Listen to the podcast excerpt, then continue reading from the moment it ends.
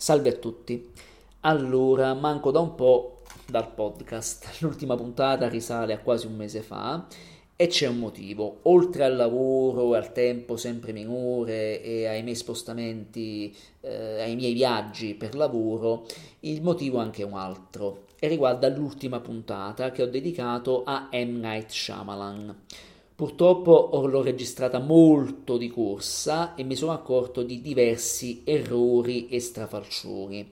Ho deciso dunque di prendermi una pausa e dedicarmi al lavoro e dedicarmi ad altre cose, in particolare alle mini recensioni in video su TikTok. Trovate sempre i link in descrizione qualora non mi seguiate o qualora vogliate seguirmi. Comunque condivido i miei video sui vari social, su Instagram, eccetera, eccetera.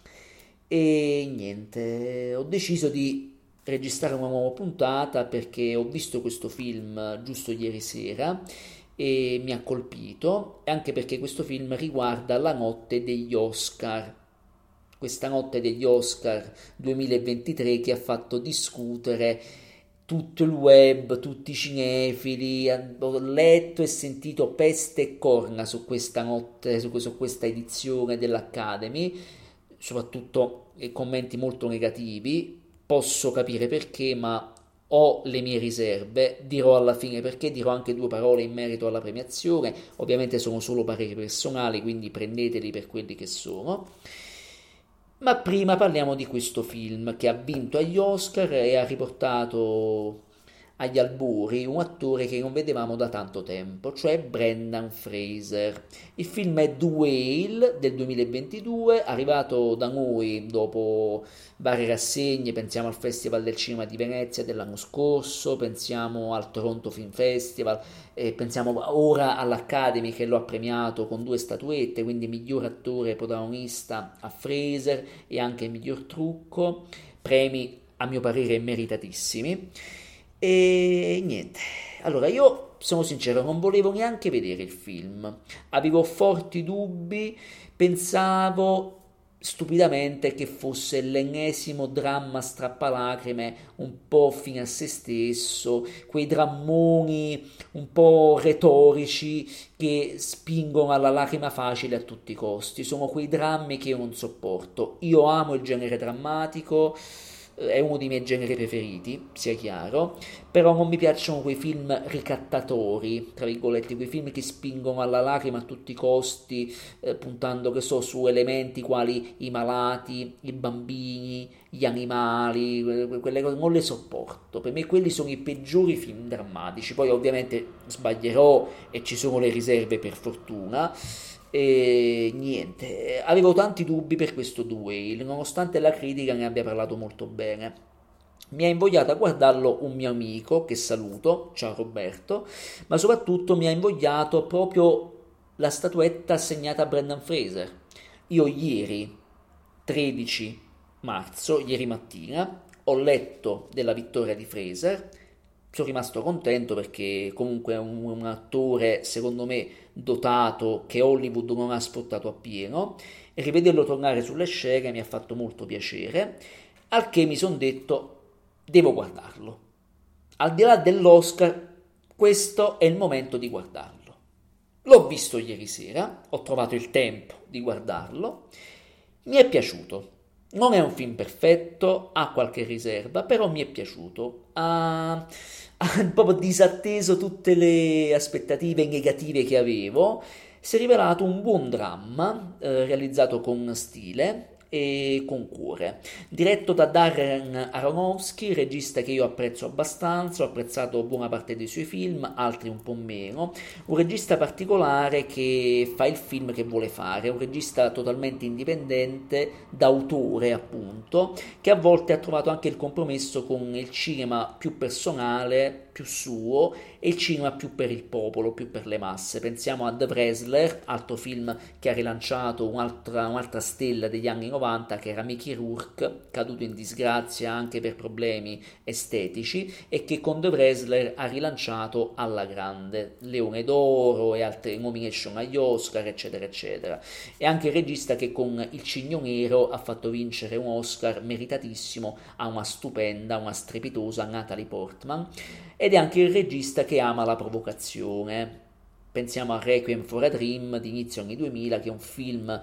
un cult sicuramente, ma è un film che io non amo particolarmente, cioè riconosco che, un, che, sia un cult e ha una colonna sonora straziante che è storia del cinema e anche dei, degli ottimi interpreti e forse una delle migliori prove di Jared Leto, attore che non amo particolarmente, però lo trovo un film che sì, ha tanti buoni propositi, però a un certo punto spinge un po' troppo il pedale sulla provocazione. Capisco il perché, però secondo me è troppo storpia. Ecco, preferisco di questo regista, ecco, quando affronta The Wrestler o il Cigno Nero, ecco, quando affronta le sue tematiche, anche provocando, affronta tematiche più umane e anche più terrene. Mi è piaciuto anche Madre, per esempio, un film che è stato spernacchiato a Venezia, è stato divisivo anche tra la, tra la critica. Invece l'ho apprezzato, l'ho apprezzato perché è un film ermetico, un film che parla per simboli, eh, molto particolare, un film che è un vero pugno allo stomaco, che mi è piaciuto sia per ottime prove di attori, tra Javier Bardem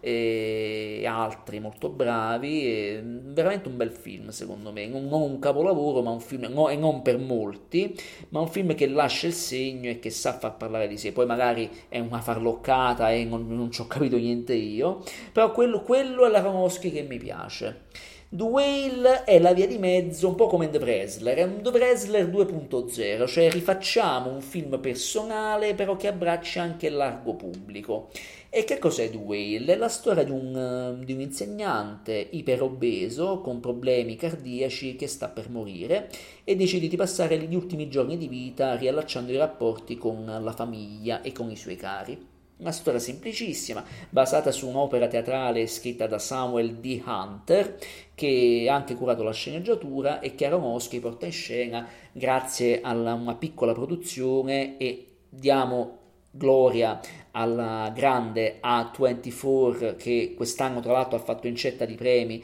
con Everything Everywhere All at Once con sette premi vinti all'Academy ma ne parleremo poi. Questa piccola casa di produzione che sta diventando una piccola grande realtà del nuovo cinema americano indipendente e non e insomma la 24 coproduce il film, piccola produzione, un film che ha il respiro teatrale perché è tutto girato all'interno di una casa, pochissimi esterni, forse, me, forse mezzo, ma è tutto girato in una casa. Mi è piaciuto del film eh, come Aronofsky ha messo in scena il tutto, perché tecnicamente è un film girato veramente bene. Ero talmente preso dalla narrazione da non accorgermi di movimenti di macchina circolari, eh, anche il formato, il formato cinematografico, il 4 terzi, che eh, stringe molto sul corpo di Fraser, ricreato tramite trucchi prostetici eh, in modo egregio, sembra, sembra veramente un iperobeso di oltre 200 kg, sembra veramente una balena, appunto The Whale il titolo, che fa anche riferimento alla balena di Moby Dick, ci tornerò dopo su questa cosa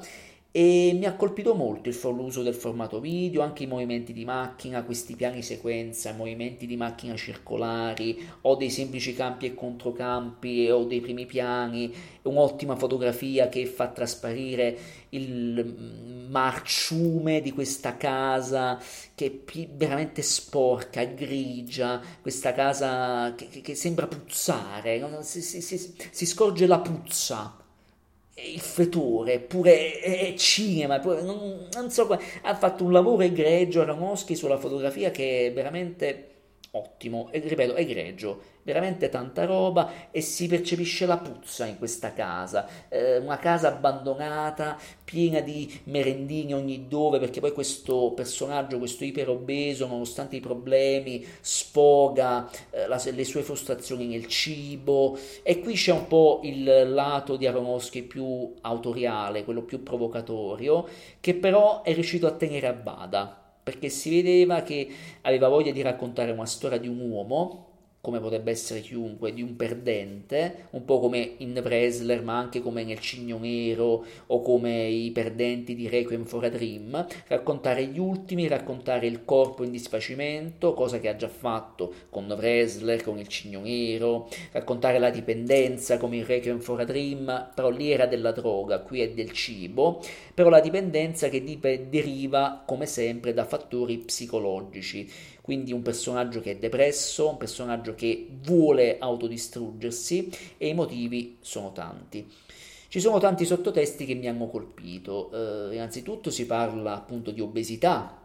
che è un problema evidentissimo negli Stati Uniti per eh, cattiva alimentazione, tanti bambini addirittura soffrono ancora di obesità, questa cosa la si sta combattendo in tutti i modi, però purtroppo le varie catene di McDonald's e simili sono pieni, anche in Italia si sta creando questa cosa ormai da anni,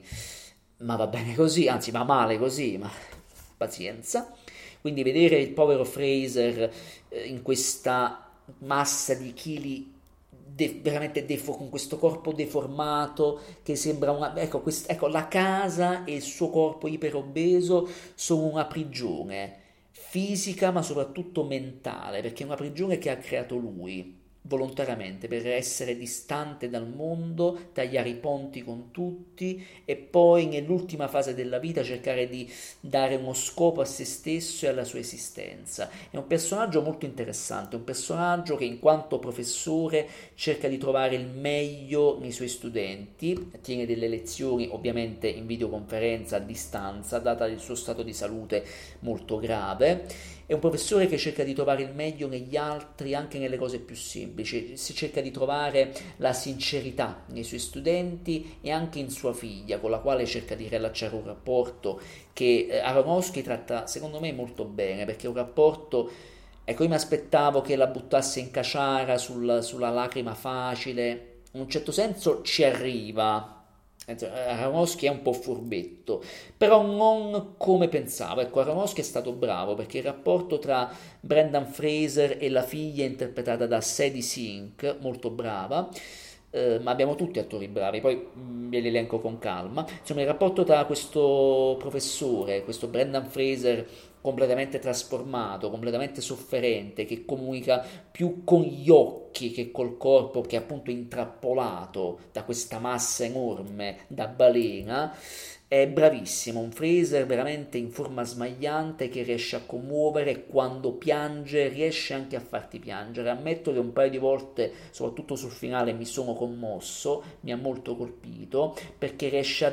veramente a descrivere eh, il disfacimento di una persona che ha voluto per sua stessa mano ridursi così, anche per la depressione, anche per un, un, mondo che lo ha abbandonato e che non lo ha compreso, perché, spoiler, questo personaggio è omosessuale, ha scoperto di essere omosessuale in tarda età, quando era già sposato con moglie e figlia, e quindi c'è tutto un legame, eh, anzi un legame distruttivo tra lui e la figlia e l'ex moglie, quindi un personaggio molto particolare, un personaggio che cerca il meglio dagli altri ma non da se stesso perché sa di aver fatto del male, cerca di fare ammenda provando a riavvicinarsi alla figlia e spera di poter dare il meglio alla figlia negli ultimi istanti di vita e di spronarla, anche perché poi la figlia, spoiler, è un personaggio tremendo, un personaggio ribelle, arrabbiato col mondo, che addirittura mette in ridicolo il padre, spoiler, fotografandolo e postando la sua foto su Facebook per ridicolizzarlo, quindi un personaggio veramente sgraziato e credibile, credibile. Mi è piaciuto questo rapporto padre-figlio molto difficile che poi andrà a evolversi in un finale che dirò dopo. Mi piacciono anche gli altri personaggi, c'è un Ty Simpi, Simpkins che interpreta Thomas, questo ragazzo che è un giovane eh, religioso che crede in questa setta di, di fanatici religiosi che credono nella fine del mondo imminente. Cioè, ecco qui, si parla, di, si parla di tanti sottotesti, si parla di obesità, si parla di, di autodistruzione, si parla di depressione, si parla di rapporti umani distrutti e che si cerca di ricongiungere, si parla anche di autodistruzione pensando al rapporto morboso che Charlie c'è questo professore a col cibo, ha la casa piena di merendine, nascosto ovunque, tenta ogni tanto di non mangiare, ma alla fine o per una delusione o per eh, un attacco di depressione si lascia andare a questo mangiare in forma bulimica, mangiare ininterrottamente anche a rischio di vomitare. Ed ecco, anche lì c'è come dicevo, un po' l'Aronofsky che tenta di provocare, però lo fa giusto in due o tre punti e non lo fa per eh, narcisismo, lo fa per mostrare quello che sarebbe la vita di un uomo in quelle condizioni abbandonato dal mondo che non lo aiuta o lui stesso che decide di non farsi aiutare. E questo è credibile, funziona come dramma e ti porta nel mondo di questo personaggio bipolare, cioè eh, che ti fa, riesce a muoverti a compassione ma al contempo a farti riflettere sulle sue colpe. Quindi mi piace Ty Simpkins, che è questo ragazzo, questo giovane profeta religioso che cerca di aiutare Charlie ma in realtà non si rende conto di fargli del male perché la religione poi, spoiler, è stata la condanna eh, del compagno omosessuale di Fraser, perché appunto la religione si riflette sulla religione che ancora oggi nel 2023 non accetta l'omosessualità e che a volte può provocare la morte di omosessuali. Mi è piaciuto il rapporto con l'ex moglie interpretata da Samantha Morton, ecco un'altra attrice che non è molto stata sfruttata da Hollywood, ma la ricordo in Minority Report di Spielberg come coprotagonista, molto brava, me la ricordo in un piccolissimo ruolo in quel capolavoro che è Cosmopolis di, di David Cronenberg. È un'attrice molto brava, non è bella per antonomasia, ma ha uno sguardo profondo, questo viso tondo, questi occhi torbidi che ti scavano in profondità. Mi piace proprio come entra in scena. Appena entra in casa e guarda Charlie in fin di vita, ridotto in quello stato, iperobeso, ha quello sguardo misto tra il disgusto e la compassione, ma anche l'amore, perché comunque c'è stato amore tra questi due e c'è 10 minuti nel film e il rapporto, i battibecchi che si scambiano i due sono molto umani, molto veri, per quanto il cinema sia finzione, come dico sempre per antonomasia, quindi io ci ho creduto a questo dramma, mi ha colpito. Cosa non mi è piaciuto? Aronofsky a tratti cerca un po' furbescamente, un po' in forma didascalica, di farti affezionare anche a personaggi secondari, dei quali io non ho sentito questo gran peso. Per esempio Thomas, cioè il ragazzo, il giovane profeta religioso, sì è interessante, forse non è chi dice di essere, c'è qualche retroscena particolare su di lui, però l'ho trovato un po' poco approfondito, anche... Eh, i colpi di scena che arrivano sul suo personaggio vengono risolti in modo frettoloso. Mi piace il fatto che si mette in discussione la fede come chiusura mentale verso i diversi, quindi verso gli omosessuali o verso chi soffre veramente o verso chi ha sofferto, però questo personaggio l'ho trovato poco approfondito. Il personaggio della figlia, sì, ben interpretata, ci sta eh, l'interazione col padre fatta di tanti scontri e di un'unione finale quasi simbolica, però non lo so, mi è sembrato, forse sbaglierò io, eh, pre- troppo incattivita questa figlia. Capisco perché, per carità, una figura di un padre che è stato assente per anni e che all'improvviso compare sconvolge un adolescente, soprattutto in una fase dell'età molto delicata, quale l'adolescenza appunto,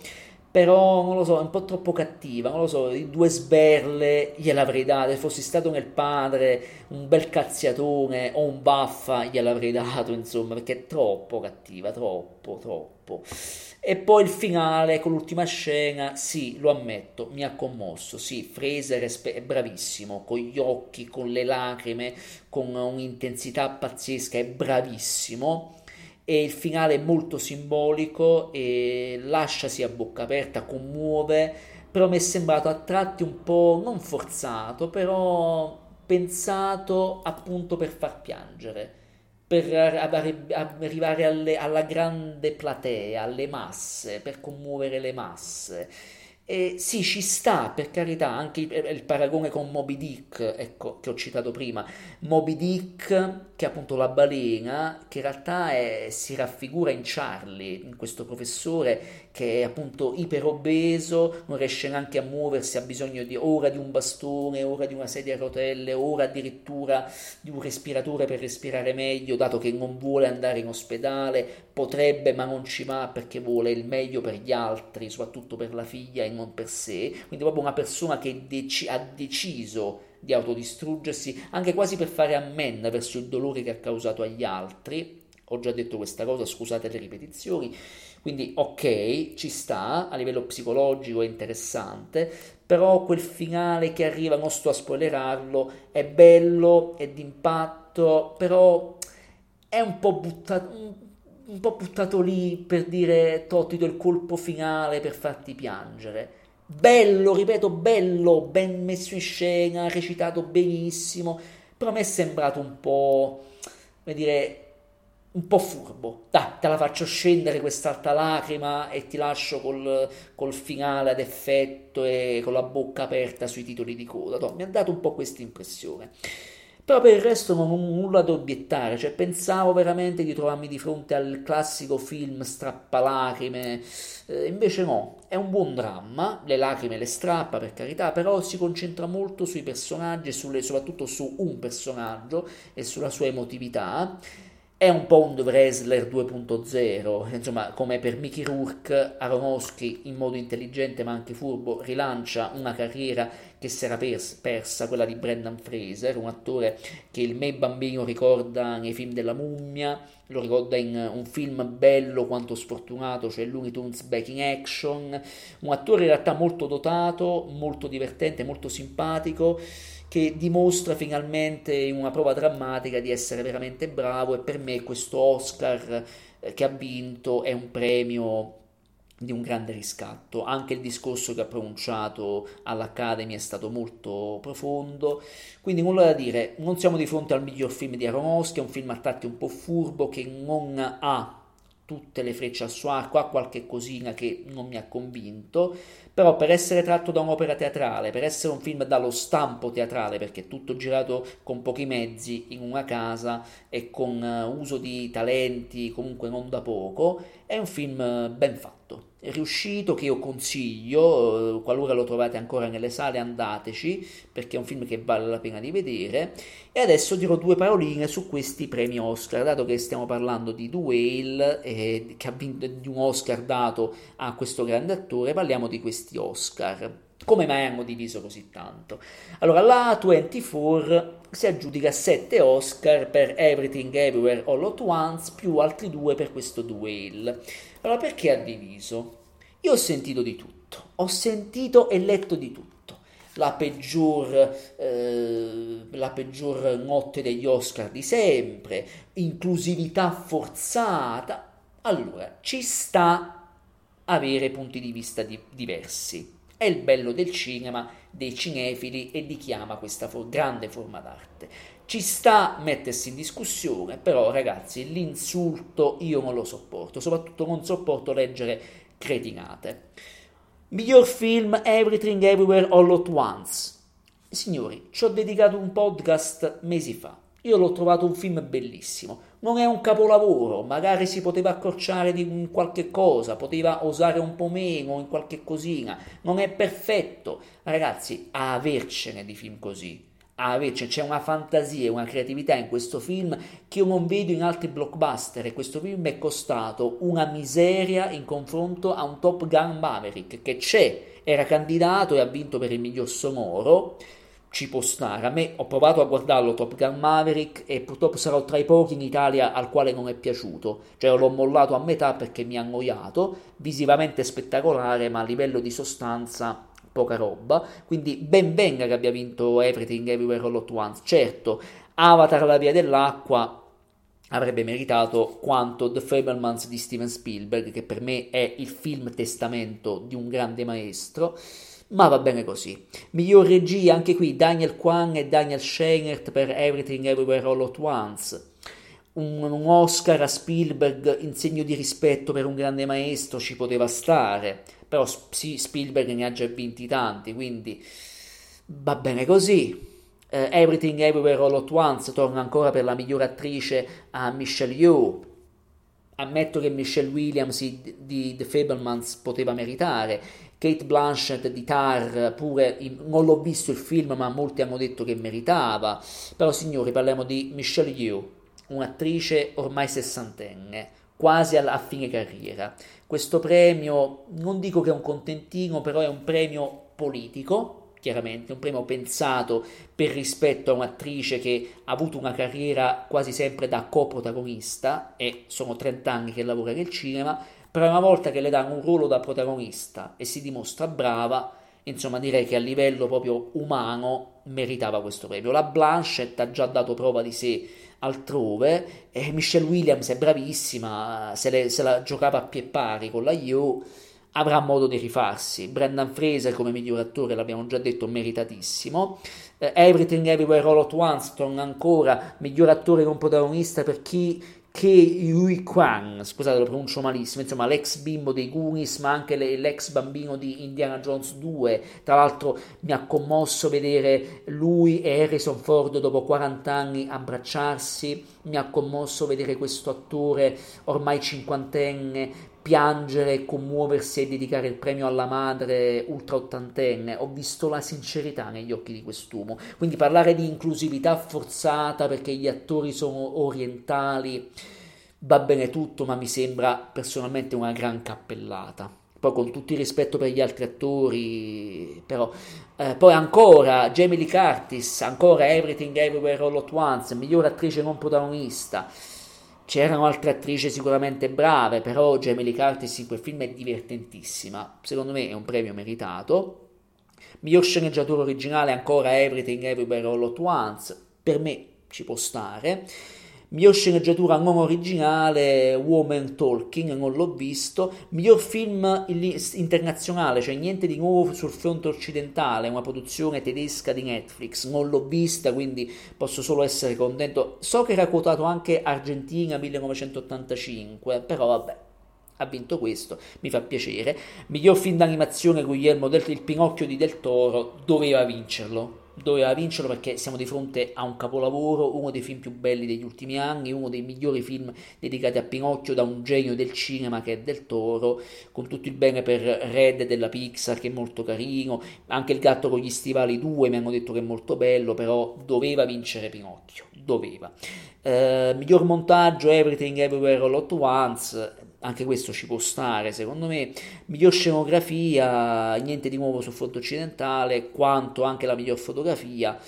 va bene. Miglior costumi Black Panther Wakanda Forever. Oh, vince un film Marvel che non ho manco visto è su Disney Plus lo guarderò sì no non lo so. Miglior trucco Dwayne l'ho già detto meritava la stragrande perché Fraser trasformato in quel modo ci sta e oh, finalmente un premio, migliori effetti visivi, Avatar la via dell'acqua, ecco per me questo doveva vincere anche per miglior regia, miglior montaggio sonoro, miglior sonoro. E purtroppo non è andata così, il miglior sonoro l'hanno dato a Top Gun Maverick, va bene, io non sono d'accordo ma va bene, miglior colonna sonora, niente di nuovo sul fronte occidentale, ok, miglior canzone Natu Natu nel film RRR, Ecco, io ho un Oscar a Hold My Hand, scritta da Lady Gaga per Top Gun Maverick, perché no?